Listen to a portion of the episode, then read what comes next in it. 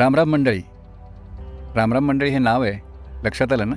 या श्राव्य संवाद मालिकेचं. आपल्या सगळ्यांचं या मालिकेमध्ये मनापासून स्वागत.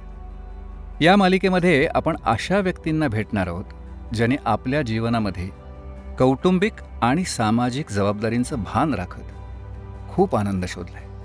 किंवा तसा प्रयत्न ते सतत आणि प्रामाणिकपणे करत लौकिक लौकिकार्थाने यशस्वी व्यक्तींना ज्या निकषांनी पारखलं जातं ते निकष यांच्या बाबतीत अर्थातच अगदीच गैरलागू ठरतात. यांचा आनंद शोधाचा ध्यास आपल्यालाही प्रेरणादायी ठरेल याच विश्वासाने आपण त्यांच्याशी गप्पा मारणार. चला तर मग भेटूयात आणखीन एका आनंद यात्रेला रामराम मंडळी.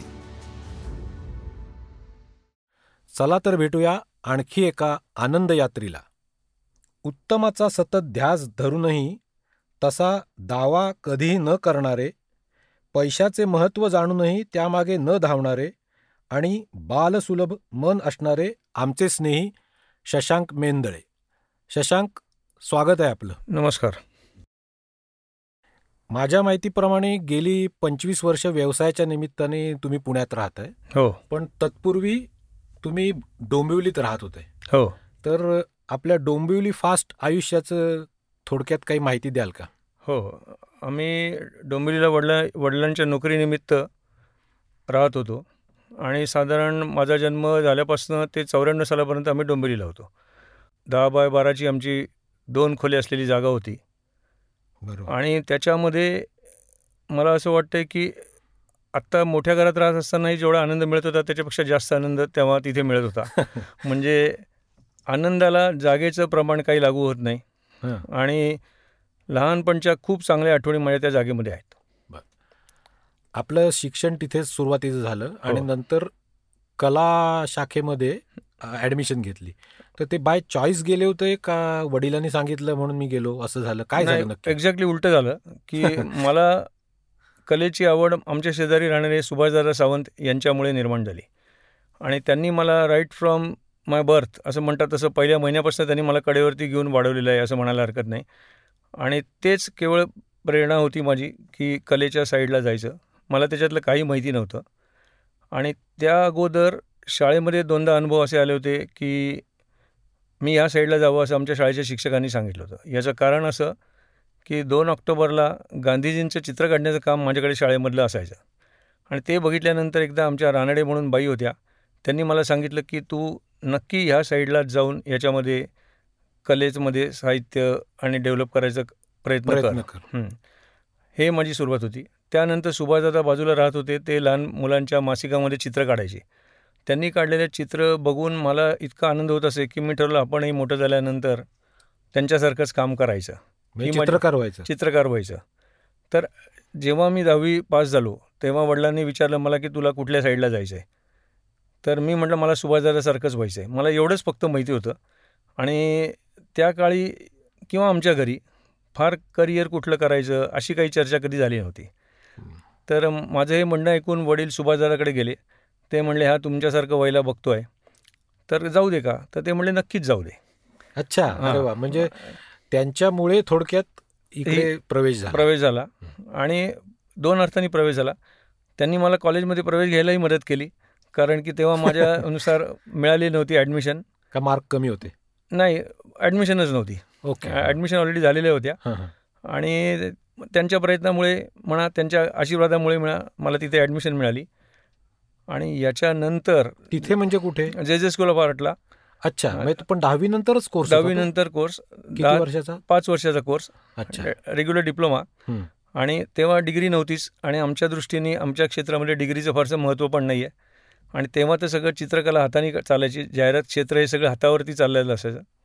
जे जेला ॲडमिशन घेतल्याच्या दिवसापासून ते माझं कोर्स पूर्ण होईस्तोपर्यंत ऑलमोस्ट रोज रात्री मी सुभाषदारांकडे सल्ला घेण्यासाठी जायचो.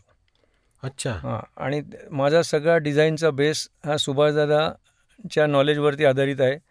आणि त्यांनी सांगितलेल्या कुठल्याही प्रश्नाला मी क्रॉस क्वेश्चन केलं नाही. म्हणजे आमच्या म जाहिरात क्षेत्रामध्ये टायपोग्राफी हा मोठा विषय आहे. तर टायपोग्राफीमध्ये ई e हे बेसिक कॅरेक्टर असतं. आणि त्याच्यावरती आधारित बाकीची कॅरेक्टर असतात. त्यांनी मला पहिल्या दिवशी मी सांगितलं की e ईच्या अडीचपट मोठा डब्ल्यू पाहिजे. हां. ते गणित आजपर्यंत माझ्या डोक्यात आहे. आणि डब्ल्यू काढताना कधीही तो ईच्या रुंदीचा होत नाही. त्यामुळे टायपोग्राफीचे सगळे रूल पाळूनच मी आत्ता पण डिझायनिंग करतो. म्हणजे टायपोग्राफी म्हणजे तुम्हाला फॉन्ट म्हणायचं आहे आता हल्लीच्या भाषेत फॉन्ट हल्लीच्या भाषेत फॉन्ट बरोबर. हां. तर शिक्षण पूर्ण झाल्यानंतर लगेच कुठे नोकरी बघितली का व्यवसाय सुरू केला? माझा डिप्लोमाचा रिझल्ट लागल्यानंतर सुभाषदादा म्हणले उद्या आपण सकाळी सातच्या गाडीने जाऊया. ते तेव्हा जे वॉल्टर थॉम्सन या भारतातल्या नंबर एक ॲडव्हर्टायझिंग एजन्सीमध्ये खूप मोठ्या पोस्टवरती काम करत होते. अरे वा. आणि तर म्हणजे मी म्हटलं कुठे जाऊया सात वाजता? म्हणजे त्यांनी असं ॲझ्युम केलं होतं की मी त्यांच्याबरोबर. जॉईन करणार. तर मी म्हटलं मला तुमच्याबरोबर नाही यायचं तिथे. तर म्हटले का बरं? तर म्हटलं मला सगळं स्वतः स्वतःच काम करायचं आहे. म्हणजे स्वतः स्वतः म्हणजे काय? तर क्लायंट शोधण्यापासून त्यांची रिक्वायरमेंट काय आहे? ते डिझायनिंग करून देऊन ते प्रिंट करून. प्रिंटिंग झाल्यानंतर बॉक्स उचलून स्वतः क्लायंटच्या दारापर्यंत नेऊन देणे. ही सगळी प्रक्रिया मला करायची होती. याचं कारण म्हणजे असं पिऊन पासून सीईओ पर्यंत. सीईओ पर्यंत सगळं स्वतःच रोल करायचा होता. याचं कारण असं जाहिरात क्षेत्रातली कुठलीच गोष्ट कोणताच माणूस एकटा करू शकत नाही. हां. त्यामुळे शंभर लोकांची मदत त्याच्यामध्ये घ्यावी लागते. बरोबर. आणि प्रत्येक ठिकाणी कॉम्प्रोमाइज करावं लागतं. तर मी असं ठरवलं की हे बाकी सगळं एलिमिनेट करून टाकायचं. आणि केवळ आपल्या मनानुसारच काम करायचं. तर माझा आजपर्यंत प्रयत्न तोच आहे की क्लायंटला मी संपूर्णपणे सांगतो स्वतःहून की हे बरोबर आहे हे चूक आहे. आणि शक्यतो म्हणजे नव्वद टक्के मी असा प्रयत्न करतो की तो माझं म्हणणं ऐकेल. आणि त्याचा त्याचा अनुभव मला चांगलाच आहे कारण गेले आपले वीस वर्षाचे व्यावसायिक संबंध आहेत. हो. आणि मीही ते पाळतो. हो. एकदा तुम्हाला डिझायनिंगचं काम दिलं की त्याच्यात सहज- शक्यतो लुडबुड मी करत नाही. बरोबर. पण त्याचे फायदेच आम्हाला अनेक झालेत. आणि माझं मत असंच असतं की आपण एका प्रोफेशनलला काम जेव्हा देतो बरोबर. तेव्हा त्याच्या सल्ल्याचा पुरेपूर पूर्ण फायदा करून घ्यावा. बरोबर. आणि जबाबदारी पण त्याच्यावर टाकावी. अशा उद्देशाने ते मला करायला जास्त आवडतं. यामध्ये मला पूर्ण समाधान मिळाल्याशिवाय मी कुठलंच काम करत नाही. लोगो डिझायनिंग आत्ताच एक माझ्या बाबतीत उदाहरण झालं आहे की एक लोगो मी करून दाखवला. त्याच्यामध्ये त्यांना आवडला नाही. आणि एक वर्षभर मी तो लोगो डिझाईन केलं पुन्हा. एक वर्षभर? एक वर्षभर त्यांची समजूत घालेस. तोपर्यंत. पटेस तोपर्यंत. आणि मीही काम करत राहिलो. क्लायंटचं नाव घेऊ शकाल का? नाही क्लायंटचं नाव नको आता घ्यायला कारण कदाचित त्यांनी ऐकलं तर त्यांना आवडायचं नाही कदाचित असं होऊ शकतं त्यामुळे. हां. चालेल. आता तुम्ही लोगोचा विषय काढला. म्हणजे आपल्या आमची जी कंपनी त्याचं पण सर्व तुम्हीच करताय. पण फार पूर्वी जे पाटलूणच्या लोगोचा एक काहीतरी किस्सा मला ऐकवला होता. तो जरा आम्हाला सांगा ना. परसेप्ट ॲडव्हर्टायझिंग म्हणून ॲडव्हर्टायझिंग एजन्सी अजूनही आहे. त्याच्यामध्ये मुंबईच्या ऑफिसमध्ये काम करत होतो. तर तेव्हा मला ते पाटलोनचा लोगो करायला मिळाला ज्याला आपण आता पॅन्टालून म्हणतो. आणि आणखीन एक बँडेडचं मला वाटतं हां. त्या काळी तुम्ही काहीतरी काम केलं होतं. हो मी डिप्लोमा झाल्यानंतर माझं पहिलंच काम आठले म्हणून गृहस्थ होते. त्यांच्या स्टुडिओमध्ये मी केलं. तर तेव्हा त्यांनी मला सांगितलं की आपल्याकडे जॉन्सन अँड जॉन्सनचं एक बँडेड चिकटपट्टी ज्याच्यामध्ये जखम झाल्यानंतर लावायला असं एक प्रॉडक्ट येणार आहे. म्हणजे ते कन्सेप्टच तेव्हा नवीन होतं. नवीन होती. म्हणजे तेव्हापर्यंत डॉक्टर लोक लाल रंगाची एक टेप लावलेली मला आठवते किंवा पांढऱ्या रंगाची कापडाचा बँड असायचा. तर हे नवीन कॉन्सेप्ट होती की आपल्या स्वतःला ती लावता येईल आणि जखम बरी झाल्याशिवाय ती पट्टी निघणार नाही असं त्यांचं ब्रीफ होतं. तर त्याला दोन बाजू होत्या. एक बाजू पांढरी आणि दुसरी बाजू लाल. त्या पांढऱ्या बाजूला आपल्याला बाहेरची बाजू आहे ती. असं दाखवण्यासाठी त्यांनी मला सांगितलं की आपल्या दोन पट्ट्या दाखवायच्या. आहेत. एक पुढची बाजू मागची बाजू वेगळी आहे. हे हे लोकांना ग्रा- ग्राहकाला ते नीट कळावं. कळलं कळलं पाहिजे. त्याकरता. तर त्या पहिल्यांदा मी ते डिझाईन एल टाईप दाखवली ती बँडेडची पट्टी. म्हणजे आता जो तुम्हाला जीवनात विश्वास तो जो आलाय त्याची सुरुवात तिथपासून झाली असेल. जॉन्सनपासून झाली म्हणायला हरकत नाही. हां. बरोबर. तर पूर्वी सुरुवात जेव्हा ह्या क्षेत्राची झाली तेव्हा सगळं हाताने आपण करत असू. म्हणजे हो. तुम्ही ते केले हो. नंतर मग ते हळूहळू कॉम्प्युटरवर गेलं. पण ते हाताने चित्र काढायचा पण एक तुम्हाला छंद होता. हो. बरोबर. व्यक्तिचित्र वगैरे. एक राजेश खन्नाचा काहीतरी किस्सा आहे. तो आम्हाला ऐकवा मी एलिमेंटरीच्या म्हणजे पहिलं वर्ष झाल्यानंतर एक महिना डिम्पलचं एक चित्र काढलं. जे साधारण वीस इंच बाय तीस इंच एवढ्या मोठ्या आकारात होतं. आणि ते स्टिपलिंग अशा पद्धतीने केलं होतं. स्टिपलिंग म्हणजे काय ते जरा ठिपक्या ठिपक्यांनी चित्र काढायचं म्हणजे अख्खा. चेहरा सगळा ठिपक्या ठिपक्यांनी काढायचा हो हो हो. आणि ते तयार करायला मला जवळजवळ एक महिना लागला. आणि मग नंतर माझे एक स्नेही आहेत धनंजय गायकवाड म्हणून. त्यांच्या मदतीने राजेश खन्नाला मी पत्र लिहून. कळवलं की मला हे चित्र तुम्हाला प्रेझेंट द्यायचं आहे तर मला ते प्रत्यक्ष येऊन देता येईल का हा, तर साधारण पाठवल्यानंतर वीस पंचवीस दिवसांनी मला एक त्यांचं पत्र आलं की तुम्ही अमुक दिवशी हे चित्र घेऊन भेटायला या बरोबर आणि राजेश खन्ना हा माझा म्हणजे सिनेमा क्षेत्रातला आयडल आयडल एकदम नट होता. आणि मी तेव्हा ते टॉपलाच होते. त्याच्यासारखा स्टारडम माझ्यामध्ये कोणी भारतात अनुभवलेलं नाही कोणी अनुभवलेलं नाही. तर अनेकांनी मला असा प्रश्न विचारला की राजेश खन्नाला द्यायला तुम्ही डिम्पलचं चित्र का दिलं? तर हा अजूनही मला न उलगडलेला कोड आहे पण. मी काढलं होतं हे खरं. आहे. आणि माझ्या आयुष्यातला सगळ्यात महत्त्वाचा क्षण तो होता की मी राजेश खन्नाला प्रत्यक्ष समोर बघितलं. आणि ते चित्र देऊन त्यांच्याकडे चहा पिऊन मी आलो. त्यानंतर मला असं कधी पुन्हा करावंसं वाटलं नाही कुठल्या नटाला भेटावंसं वाटलं नाही. किंवा मी एन एफ आयची मेंबरशिप घेतली असताना बाजूला नट जरी कोणी बसलेला असला तरी मला फारसं काही त्याचं महत्त्व वाटलं नाही. NFI म्हणजे? नॅशनल फिल्म आर्काईव्स पुण्यामधलं. ओके. हां तर तिथे दर शनिवारी चित्रपट दाखवायचे. पण मला कधी असं अट्रॅक्शन वाटलं नाही कोणाचं. त्या राजेश खन्ना बरोबर फोटो काढून घ्यावा असं वाटला नाही? नाही वाटला किंवा दुसऱ्या कोणाला बरोबर नेऊन त्याला फोटो काढायला सांगावं म्हणजे खरं लक्षातच आलं नाही. म्हणजे पहिल्यापासून हे बेफिकिरी आहे थोडीशी. बेपेपरी आहे आणि ते महत्त्व आपल्याला अनुभव घेता आला हे झालं असं मत. बरोबर. हे आता झालं डिझाईनचं. ते सुरुवातीला केलं अजूनही तुमचं ते काम चालू चालूच आहे. म्हणजे हो. आणि ते लिमिटेड क्लायंट्समध्येच तुम्ही करता ह्याचा मला चांगला अनुभव आहे. म्हणजे हो. मी जे सुरुवातीला म्हटलं की पैशाचं महत्त्व कळूनही लिमिटेड काम करण्याचं जे धारिष्ट आहे ते तुमच्यात आहे. नक्की नक्की. बरोबर? हो. त्याच्याबरोबर फोटोग्राफीकडे कसे वळलात? ॲक्च्युली काय असतं की ह्या डिप्लोमाची जी पाच वर्ष होती त्याच्यामध्ये वन प्लस फोर अशी सिस्टीम असते. आणि त्याच्यामध्ये तिसऱ्या वर्षी तुम्हाला एक सब्जेक्ट सिलेक्ट करावा लागतो आणि चौथ्या वर्षी एक करायला लागतो. तर तिसऱ्या वर्षी मी फोटोग्राफी हा सब्जेक्ट घेतला. अच्छा. आणि तेव्हा आम्हाला शिकवणारे जे शिक्षक होते त्यांचं एकंदर आगाध नॉलेज बघून मला असं लक्षात आलं की फोटोग्राफी हा विषय शिकण्यापेक्षा अनुभवानी करण्याचा विषय आहे. आणि कॅमेरा हे माध्यम आहे. तर तुम्ही त्याला किती एक्सप्लोअर कराल त्याच्यानुसार ते कळेल. आणि मला एक घाणेरडी सवय आहे की टेक्निकल बुकलेट वाचायची नाही. आणि बदलत आहे मला वाटलं. हां थोडाफार बदल केला यावेळेला पण नॉर्मली मी वाचत नाही कॅमेरा सुरुवात करतो. जेव्हा. ज्या गोष्टीचा प्रॉब्लेम येईल तेव्हा पुस्तक. त्याच्यानंतर पुस्तक बघतो. अशी सवय होती. तर नंतर मी ठरवलं की चौथ्या वर्षी आपण इलस्ट्रेशन हा सब्जेक्ट घ्यावा. इलस्ट्रेशन म्हणजे तुम्हाला हाताने चित्र काढायची. तर तेव्हा अनेक मुलांनी सांगितलं की आम्हाला इलस्ट्रेशन सब्जेक्ट घ्यायचा आहे.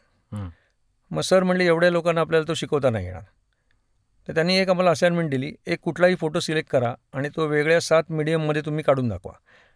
सात मीडियम म्हणजे असं की एक रिअलिस्टिक फोटोग्राफ एक पेन्सिल ड्रॉइंग एक पोस्टर कलर ड्रॉइंग एक वॉटर कलर ड्रॉइंग एक. निगेटिव्ह ड्रॉइंग एक स्टायलाइज अशा सात तऱ्हेने एक हो. चित्र एकच चित्र एकच चित्र. वेगवेगळ्या प्रकार वेगळ्या माध्यमांनी करून दाखवा. आणि सात दिवसात झालं पाहिजे. म्हणजे त्यांनी सोमवारी आम्हाला सांगितलं तर पुढच्या सोमवारी ती असाइनमेंट सबमिट करायची. तर मी ते जिद्दीने सात दिवसात पूर्ण करून ती असाइनमेंट घेतली. त्यामुळे म्हणजे माझं द्विधा परिस्थिती आहे की ड्रॉइंग महत्त्वाचं का फोटोग्राफी महत्त्वाची त्यामुळे मी म्हटलं आपण हे दोन्ही करायचं. कारण जाहिरात क्षेत्रात दोन्ही गोष्टी महत्त्वाच्या होत्या. पण असं लक्षात आलं की डिजिटल कॅमेरा आल्यानंतर त्याचे ॲडव्हान्टेजेस खूप आहेत. हो. की जे आम्हाला फिल्म कॅमेरामध्ये नव्हते. बरोबर. ते म्हटल्यानंतर माझी आणखीन त्याच्या साईड त्याच्याकडे म्हणजे कल माझा त्याच्याकडे गेला. आणि मी आता फोटोग्राफी पण करतो. इक्वली बरोबरीने. आणि आत्ताचा सिनोरिओ बघताना अनेक ठिकाणी फिरून त्याचं छायाचित्रण करून त्या इंटरनेट साईटला विकण्याचं पण मी एक काम सुरू केलेलं आहे. हा मला ते विचारायचंच होतं. हां. त्याच्याकडे आपण येऊया. ओके. तत्पूर्वी एक तुमच्या लग्नाचा पण एक छोटासा किस्सा आहे की जो त्यावेळची प्रथा मोडणार आहे. मी त्या संदर्भात जरा एक काय सांगा ना अनुभव. मी वयाच्या पंचवीस वर्षी ठरवलं की मी आता लग्नाचं झालेलो आहे. स्वतःच ठरवलं. स्वतःच ठरवलं. आणि त्यानंतर मी असं ठरवलं की लग्न करण्याकरता आपले काही क्रायटेरिया असले पाहिजेत. हां. एकाने लग्न केलं म्हणून आपण करतो हे तर भाग झालाच. पण आणखीन काय क्रायटेरिया असेल? तर मी माझे होते की नोकरी करणारी बायको मला नको. मला लग्न रजिस्टरच करायचं होतं. अच्छा. ते का? माझा या लग्न पद्धतीवरती विश्वास नाही. हो. हां की म्हणजे मुलीकडनं हुंडा घेऊन लग्न करा. माझ्या मंगळसूत्रावरती पण विश्वास नाही. त्यामुळे मी बाय अजून बायको बरोबरच राहताय? अजून बायको बरोबरच राहतोय हां. आणि बायकोही मंगळसूत्र घालते पण मी तिला सांगितलं होतं की माझ्या दृष्टीने मंगळसूत्राला म्हणजे धर्म पद्धतीमध्ये असेल ते महत्त्व खरोखर आहे आणि नोकरी न करणारी बायको पाहिजे बरोबर असे तीन गोष्टी. आता रजिस्टर मॅरेजचं हे केलं बोललेत म्हणून मला मुद्दाम सांगावं असं वाटतं त्या काळात सामान्यपणे रजिस्टर मॅरेज दोन माणसं करायची ज्याची एक खरंच ऐपत नसते तो आणि दुसरा पळून जायचा असेल हो. तो हे दोन्ही निकष तुम्हाला लागू नव्हते. लागू नव्हते. कारण मी आईवडिलांच्या परवानगीनेच लग्न करणार होतो. आणि शिवाय रजिस्टर करणार होतो. आणि माझ्या माहितीमध्ये. संपूर्णपणे रजिस्टर लग्न केलेला माझ्या माहितीतला असं एकच व्यक्ती आहे. आज माझ्या लग्नाला बत्तीस वर्ष झाली आहेत. त्याच्यामध्ये एकाच माणसाने माहिती असलेल्यानी सर्वसंमतीने हुंडा न घेता. कोणाकडनं सासऱ्याकडनं एक रुपयासुद्धा न घेता लग्न केलं एकच माणूस माहिती आहे. आणि माझे असे हे आहे की जे दोघं जण अशा स क्रायटेरियामध्ये लग्न करतील त्यांना दोघांना मी घरी जाऊन पाचशे पाचशे रुपये प्रेझेंट देतो. तसं मी त्याला दिलेले आहेत आणि तेवढं समाधान मला लाभलेलं आहे. आणि मला असं सांगावं असं वाटतं की तेव्हा माझ्याबरोबरचे जे मित्र होते सगळ्यांना नोकरी करणारीच बायको पाहिजे होती. हो ना म्हणजे ते त्याला डबल इंजिन म्हणायचे डबल. इंजिन म्हणायचे. आणि माझं असं होतं की समजा एखाद्या मुलीला म्हणजे मला एखादी मुलगी रादर आवडली आणि आमचं लग्न ठरलं आणि ती नोकरी करणारी असली तर मी स्वतः घरी बसून गृहस्थी सांभाळण्याचं ठरवलेलं होतं. क्या बात आहे क्या बात की. मुलं मुलांचं संगोपन स्वयंपाक पाणी आणि घर घरी करण्याच्या गोष्टी ज्या स्त्रिया नॉर्मली तेव्हा करायच्या त्या मी करीन असं मी ठरवलं होतं. अरे वा. म्हणजे थोडक्यात तुमचा असा हेतू होता की एकाने कोणीतरी घर सांभाळलंच पाहिजे आयदर नवरा और बायको. नाही तर लग्न करण्याला अर्थच नाही. बरोबर असं माझं तेव्हाचं मत होतं. अजूनही तेच आहे. तर माझी बायको म्हणली की मला मंगळसूत्र घालायचं आहे मग आम्ही दोघांनी तेव्हा तीन हजार दीड हजार रुपये तोळा सोनं होतं. आम्ही दोघांनी दीड दीड हजार रुपये देऊन दोन तोळ्याचं तिने मंगळसूत्र करून ती गळ्यात घालते. आणि लग्नामध्ये आणखीन एक सांगायचं म्हणजे मी कोणालाही बोलवलं नव्हतं. हे पण मला वाटतं आत्ताच्या काळात सुद्धा फार गरजेची गोष्ट आहे. माझे आई वडील बहीण तिचे मिस्टर आणि काका काकू एवढी अकरा लोक आम्ही होतो. आणि मुलीच्याकडनं पण मी हीच माझी इच्छा होती. पण नंतर असं माझ्या लक्षात आलं की तिचे वडील सगळंच माझं ऐकतायत. हे म्हटल्यावर तिच्यावर अत्याचार होतो असं नको. म्हणून मी म्हटलं की तुमच्याकडची लोक तुमच्या खर्चाने तुम्ही बोलवा. आणि आमच्याकडची एवढी अकरा लोक येऊ. आम्ही रजिस्टर कार्यालयात बोलवला आणि तिथे आम्ही सही केली आणि आमचं लग्न झालं. जे आज बत्तीस वर्ष व्यवस्थितरित्या चालू आहे. आम्हाला दोघांनाही एकमेकांबद्दल आदर आहे. दोघंही एकमेकांच्या बरोबर जाऊन कामं करतो.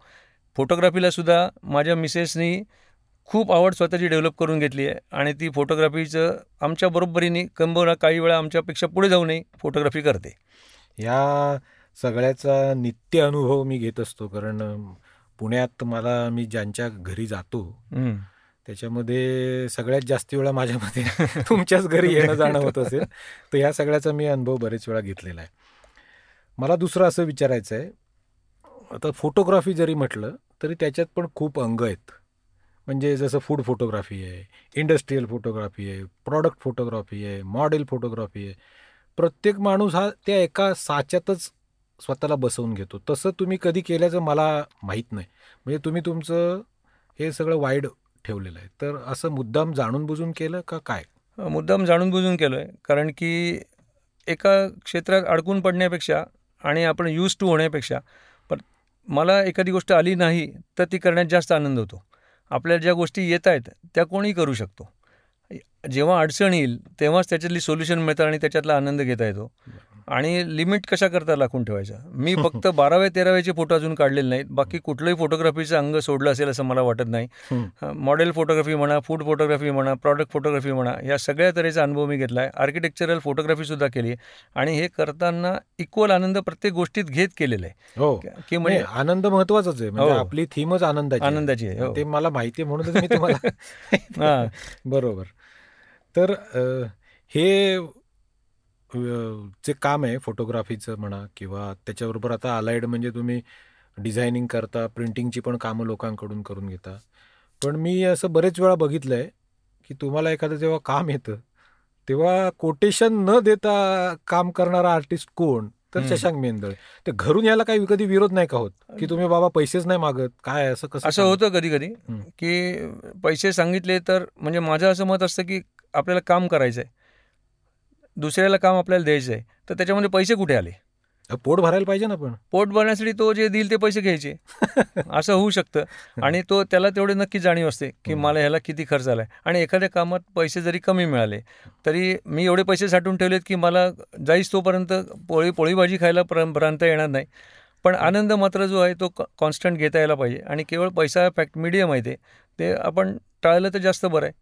आणि माझी एक अशी पद्धत आहे की मी जेव्हा नवीन कॅमेरा घेतो तेव्हा मी पहिल्या कामाचं कोटेशन देत नाही. आणि ते जे पैसे देतील त्या कामामध्ये ते मी काम करतो. किंवा एखादी नवीन व्यक्ती आली नवीन क्लायंट आले आणि त्यांनी पहिलं काम दिलं तर पहिल्या कामाला मी कोटेशन देत नाही. याचं कारण असं आहे की ते म्युच्युअल अंडरस्टँडिंग करून त्यांनी एक रुपया जरी कामाचा दिला तरी पण मी तो घेऊन करतो. त्याच्यानंतरच्या कामांना मी कोटेशन जर का त्यांनी मागितलं तर सांगतो आता मी कोटेशन दे म्हणजे कोटेशन दिलेलंच नसतं आणि देणार नाही. आणि त्याचे डायरेक्ट पैसे होतील ते मी सांगेन तेवढे तुम्ही द्यायचे. आणि नाही तर मी क्लायंटमध्ये फारसं लक्ष देत नाही म्हणजे इंटरेस्ट घेत नाही. आणि नॉर्मली आत्तापर्यंत असं झालेलं नाही की मला की ह्या गोष्टीमुळे माझे क्लायंट गेलेत. आणि माझी स्वतःची एक कपॅसिटी तेवढीच कामं मी करतो. आणि दुसऱ्याकडनं म्हणजे दुसऱ्याला काम देऊन त्याच्याकडनं करून घेऊन आपण त्याच्यावरती कमिशन लावून करणं हे मला पसंत नाही. स्वतःच प्रत्येक काम करायचं. आणि मेन त्याचं जे काम करण्यामागचा उद्देश आहे तो आनंद घेणे जास्त असल्यामुळे ते अजून गाडी चालू आहे.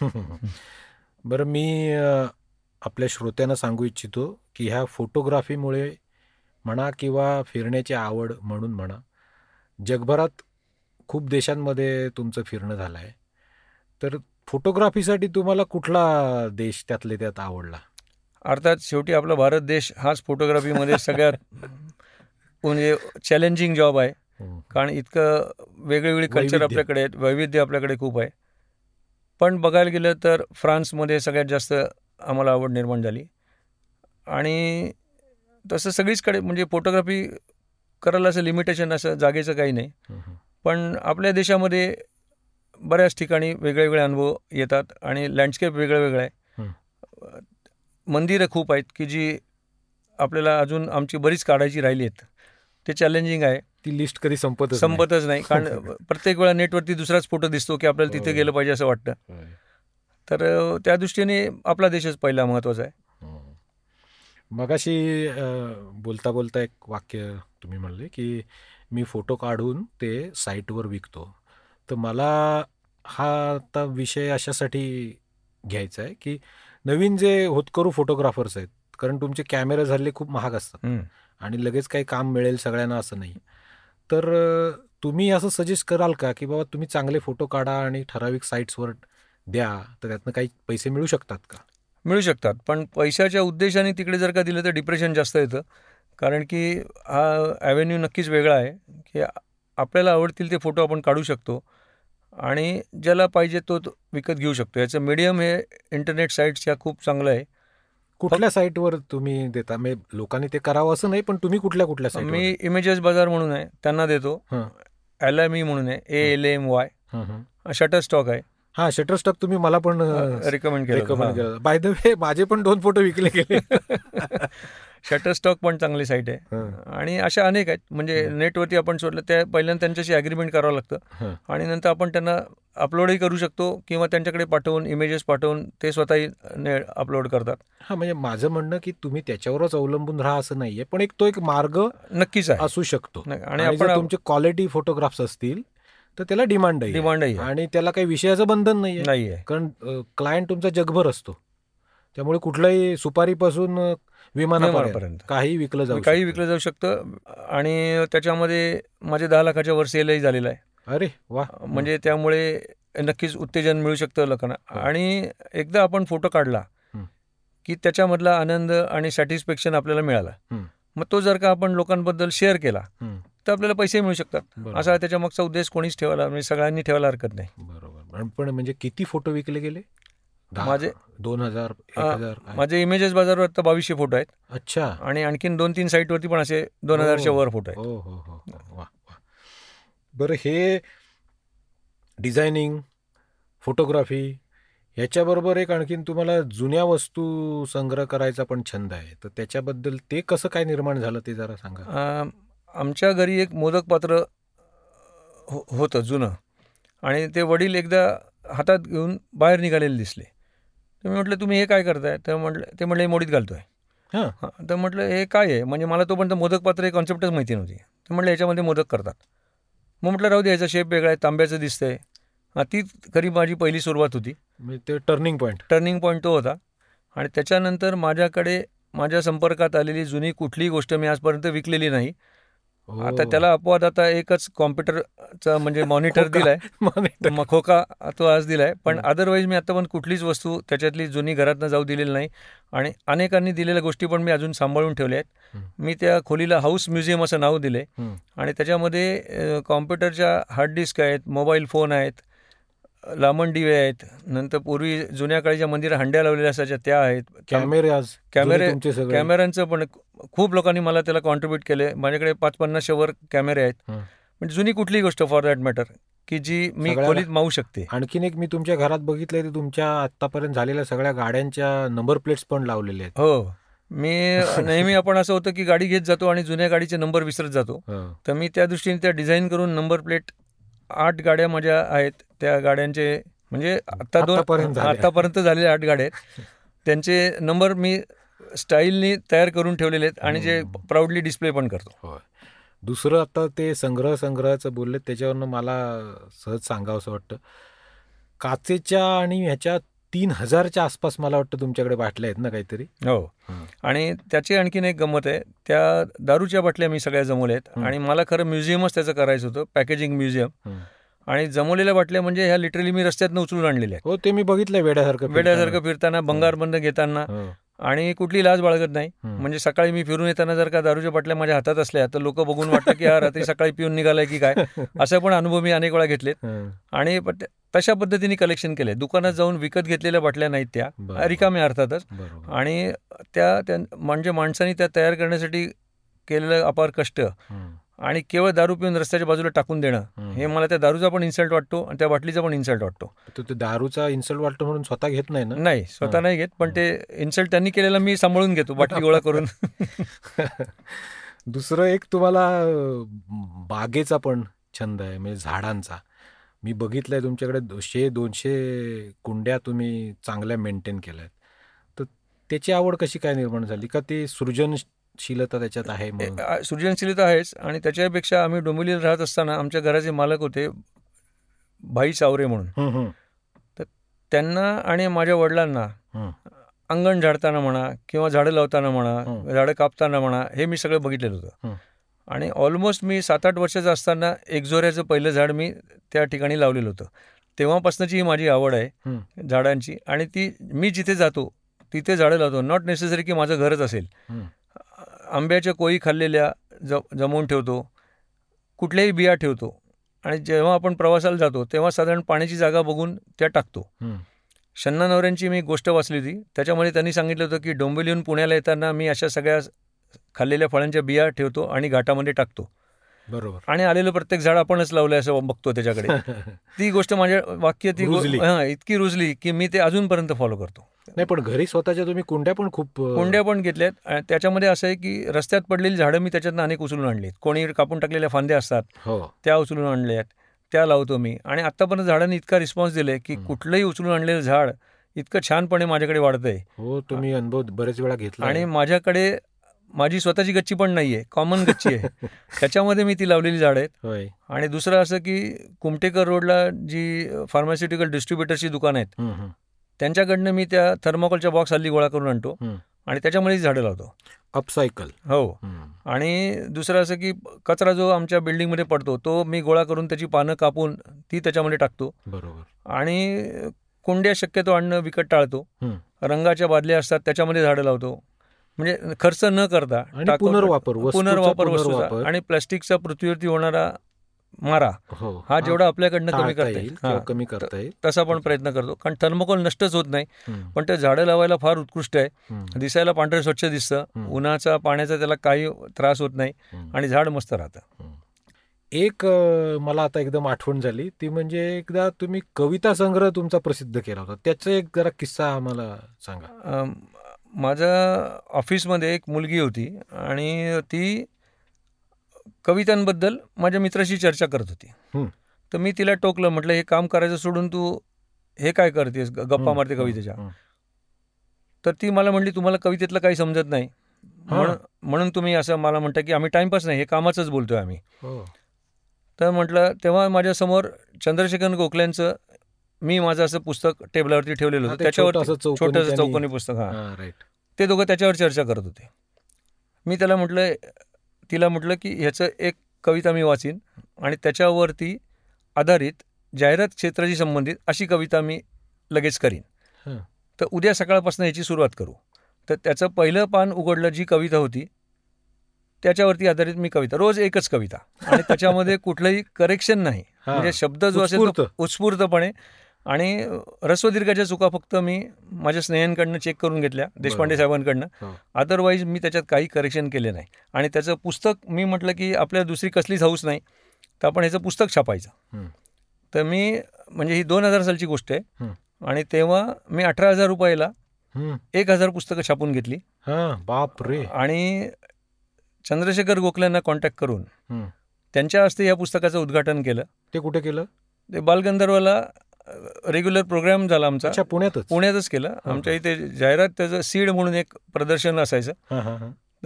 त्या निमित्ताने चंद्रशेखर गोखल्यांना बोलवलं. तर ते म्हणले मला अशी उद्घाटनाची खूपच आमंत्रण येत असतात. मी काही कुठे जात नाही. तर म्हटलं एक पुस्तक तुम्हाला देऊन बघतो. ते वाचल्यानंतर म्हणले अरे मी येतो या उद्घाटनाला. आणि ते आले उद्घाटनात त्यांनी खूप एन्जॉय केलं. आम्हाला सगळ्यांना पण आनंद खूप झाला. आणि त्या पुस्तकाचा आणखीन एक किस्सा असा आहे की मला वाटलं की हे पुस्तक माझं रातोरात विकलं जाणार. त्यामुळे मी भारी केलंय आपण भारी केलेलं आहे. आणि तर मी पस्ती पंचवीस रुपये त्याची किंमत ठेवली होती. तर मी पाचशे रुपयाची पाच रुपयाची नाणी पण घेऊन ठेवली होती की तीस रुपये कोणी दिलं तर आपल्याला हो. पाच रुपये परत देता आले पाहिजे सुटे नाहीत म्हणून प्रश्न नको. तर नंतर मला सांगायला गंमत सांगावीशी वाटते आठशे पुस्तकं त्याच्यातली मी रद्दीत दिली आणि जबरदस्तीने पन्नास पुस्तकं माझ्याकडे ठेवली आहेत अजून आहेत अजून आहेत आणि कोणाला हवी असली तर सांगा हो, हो. ते घेता येतील. आणि त्याचा एक किस्सा सांगतो की. त्याचं इन्व्हिटेशन कार्ड मी छापलं होतं. तुम्हाला बोर होणार नसेल तर या कार्यक्रमाला या. असं मी त्या इन्व्हिटेशन कार्डमध्ये लिहिलं होतं ते वाचून अहमदनगरहून दोन मुलं आली. आणि त्यांनी सांगितलं की बोर होणार नसेल तर हा शब्द वाचून आम्ही या तुमच्या कार्यक्रमाला आलो आहे. आणि ते पुस्तक आम्हाला विकत घ्यायचे. अशा. दोघांनी ते पहिल्या दिवशीच मला पन्नास रुपयाची दोन पुस्तकं त्यांनी विकत घेतली. वा वा. त्यातला आनंद काय वेगळाच आहे. हो.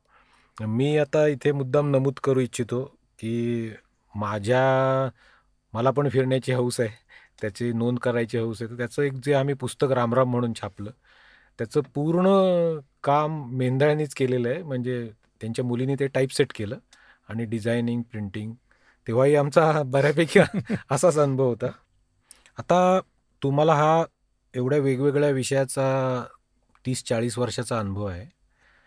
तर पुढे कोणाला तुम्हाला मदत करायला आवडेल का? की बाबा नवीन होतकरू कोणी मुलं असतील त्यांना ह्या विषयातलं काही माहिती हवी असेल तर ती द्यायला तुम्हाला आवडेल का? हो नक्कीच आवडेल. आणि त्या दृष्टीने मला संपर्क करून जरूर भेटायला यावं किंवा मला बोलवावं. मी एक चहाच्या बदल्यामध्ये याच्यातले सगळे गुण सांगू. शकतो. हां किस्से काय असतील ते सांगू शकतो. आणि लॉकडाऊनमध्ये आणखीन एक मला सांगावं असं वाटतं की घर बसले आपण फोटोग्राफी करू शकतो आणि ती इंटरनेट साईटवरती विकू शकतो. हा मगाशी जो आपण आज झाला तो. बरोबर. त्या दृष्टीने पण मी नक्कीच माहिती देऊ शकतो. आणि मला सांगायला आणखीन एक आनंद होतोय की फेसबुकवरती मी टाकलं होतं की माझे बावीसशे साठ फोटो इमेजेस बाजार साईटवरती आहेत म्हणून. आणि तेव्हा माझा कॉन्टॅक्ट नंबर दिला होता. तर आमच्या कॉलेजमधला अनेक वर्ष कॉन्टॅक्ट नसलेला एका मित्राने माझ्या कॉन्टॅक्ट करून माझी माहिती घेऊन माझ्याकडनं ही माहिती घेऊन असा प्रयत्न चालू केला आहे. आणि. त्याचे आता जवळजवळ बारा पंधरा फोटो त्यांनी साईटवरती अपलोडही केले म्हणजे हे त्या दृष्टीने एक प्रगती झाली असं म्हणायला हरकत नाही. कलेची आवड असूनही प्रेम असूनही कोणत्याही गोष्टीत आसक्त न होणारे अशा शशांक मेंदळ्यांबरोबर आपण आत्ता गप्पा मारल्या. मला वाटतंय आपल्या सर्वांना त्या आवडल्या असतीलच. अशाच आनंदयात्रींना भेटण्यासाठी ऐकत रहा रामराम मंडळी. धन्यवाद. धन्यवाद.